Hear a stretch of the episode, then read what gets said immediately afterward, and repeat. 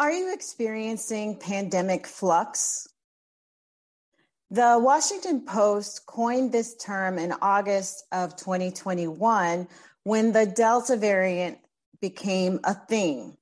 Um, at that time, there was a threat from the Delta variant bearing down on the US, and we had just gotten to a period where we thought we were in the clear.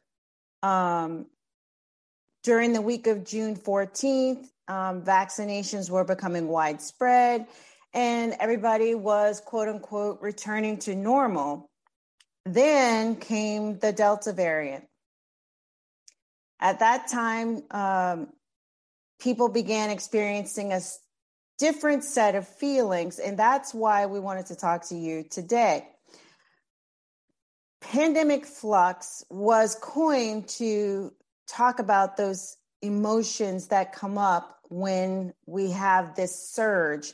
As we're going through the Omicron surge, you might be experiencing some of these things blunted emotions, spikes of anxiety, depression, a desire to drastically change something about your life.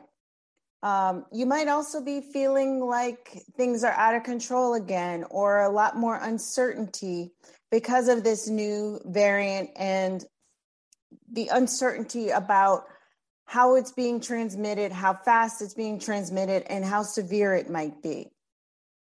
So, um, at that time, again, people were beginning to have a lot of conflicting feelings. They were grappling with the swings and mixed signals of the threats of shifting public health policies and uncertain behavior. Today, January 3rd, the third day in the new year, we're experiencing a lot more uh, threats of school closings again, um, wondering if we're going to be virtual for a while. Some schools are discussing two weeks, some schools are discussing more, and then questions or fears about businesses closing and um, what will the effect of this thing be? How widespread will it be? Will everybody be hospitalized? Are we going to go through what we did in August? And then in August, we were thinking, are we going to go through what we did at the beginning of this pandemic last year in 2020? So um, it just kind of caused a lot of broken spirits for many people. Um, people thinking that it's too much, people thinking that when is it going to ever be over? Um, so they had to draw on a lot of short term survival tactics and stress management tactics. Now, much of that is the same now. Drawing on your stress management tactics as far as how do you get rid of stress, moving a little bit more, getting outside in the fresh air, to combat these feelings of isolation and fear of being in public places. That would be one way.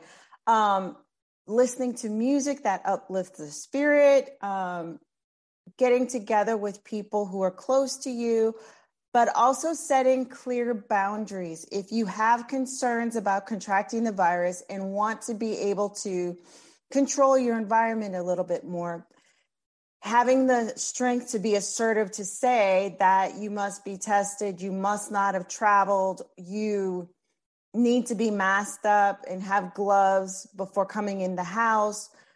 I know that it's caused a lot with the holiday travel and holiday visitors and you know what to do, get tested before you visit, get tested when you come home.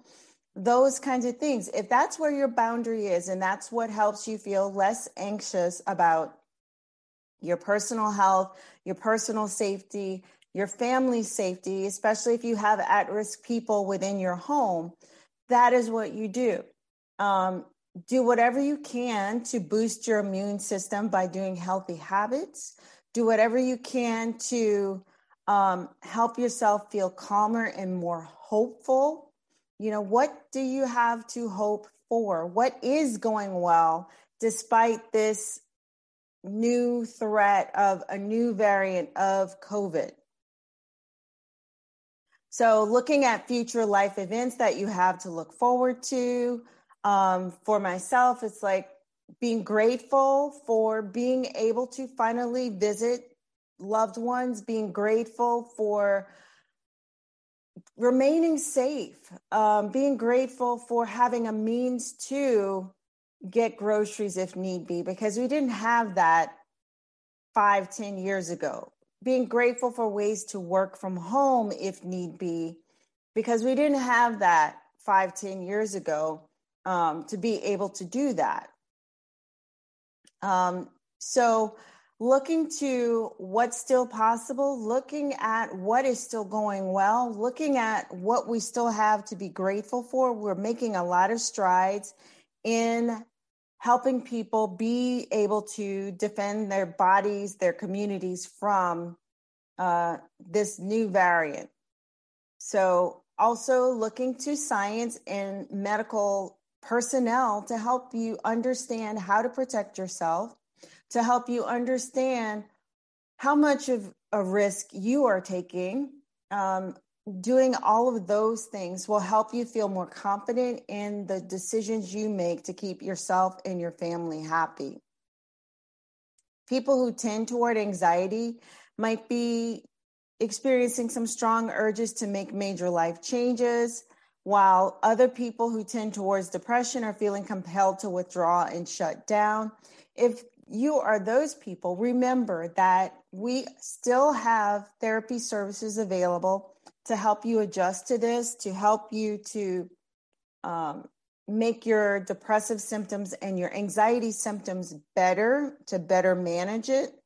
Um, be sure to tell your provider if you're already in therapy that you need a little bit more help, you're feeling a little bit more shaky, um, talk to someone. Don't keep it to yourself. Be aware that there are employee assistance programs available that you may be able to use if you're in between insurances. Also, be aware that you can still elect to get insurance starting in February, February 15th, if you sign up with the Affordable Care Act now. Um, ask for other community resources that may also be of benefit to help you deal with your anxiety and depression if this new variant is causing you to feel more shaky, more stressed out. Some people felt ashamed and guilty because they think they should be feeling happy when in fact they're sad to be losing pandemic routines that were reducing their stress and that had come to matter to them. Um, I can speak to that specifically with people that I treat, you know, having major anxiety attacks because the safety, quote unquote, was taken away. They didn't have these um, institutional precautions to rely on anymore and had to be more forceful, more bold, more assertive about safety guidelines that they wanted for themselves or feeling like they didn't have the right to say that in the workplace because they chose to stay masked when other people in the workplace were not masking, when there was no clear policy in the workplace. So, finding ways by talking to your therapist about how to assert yourself in these places, how to um, manage some of those routines that made you feel better um, in the workplace when there are multiple people and multiple viewpoints. Um, talk to your provider about how to talk to your institutions, your workplace about what their protocols will be, or talk to them about protocols for your loved ones who are in facilities um, so that you could feel better about visiting them in facilities.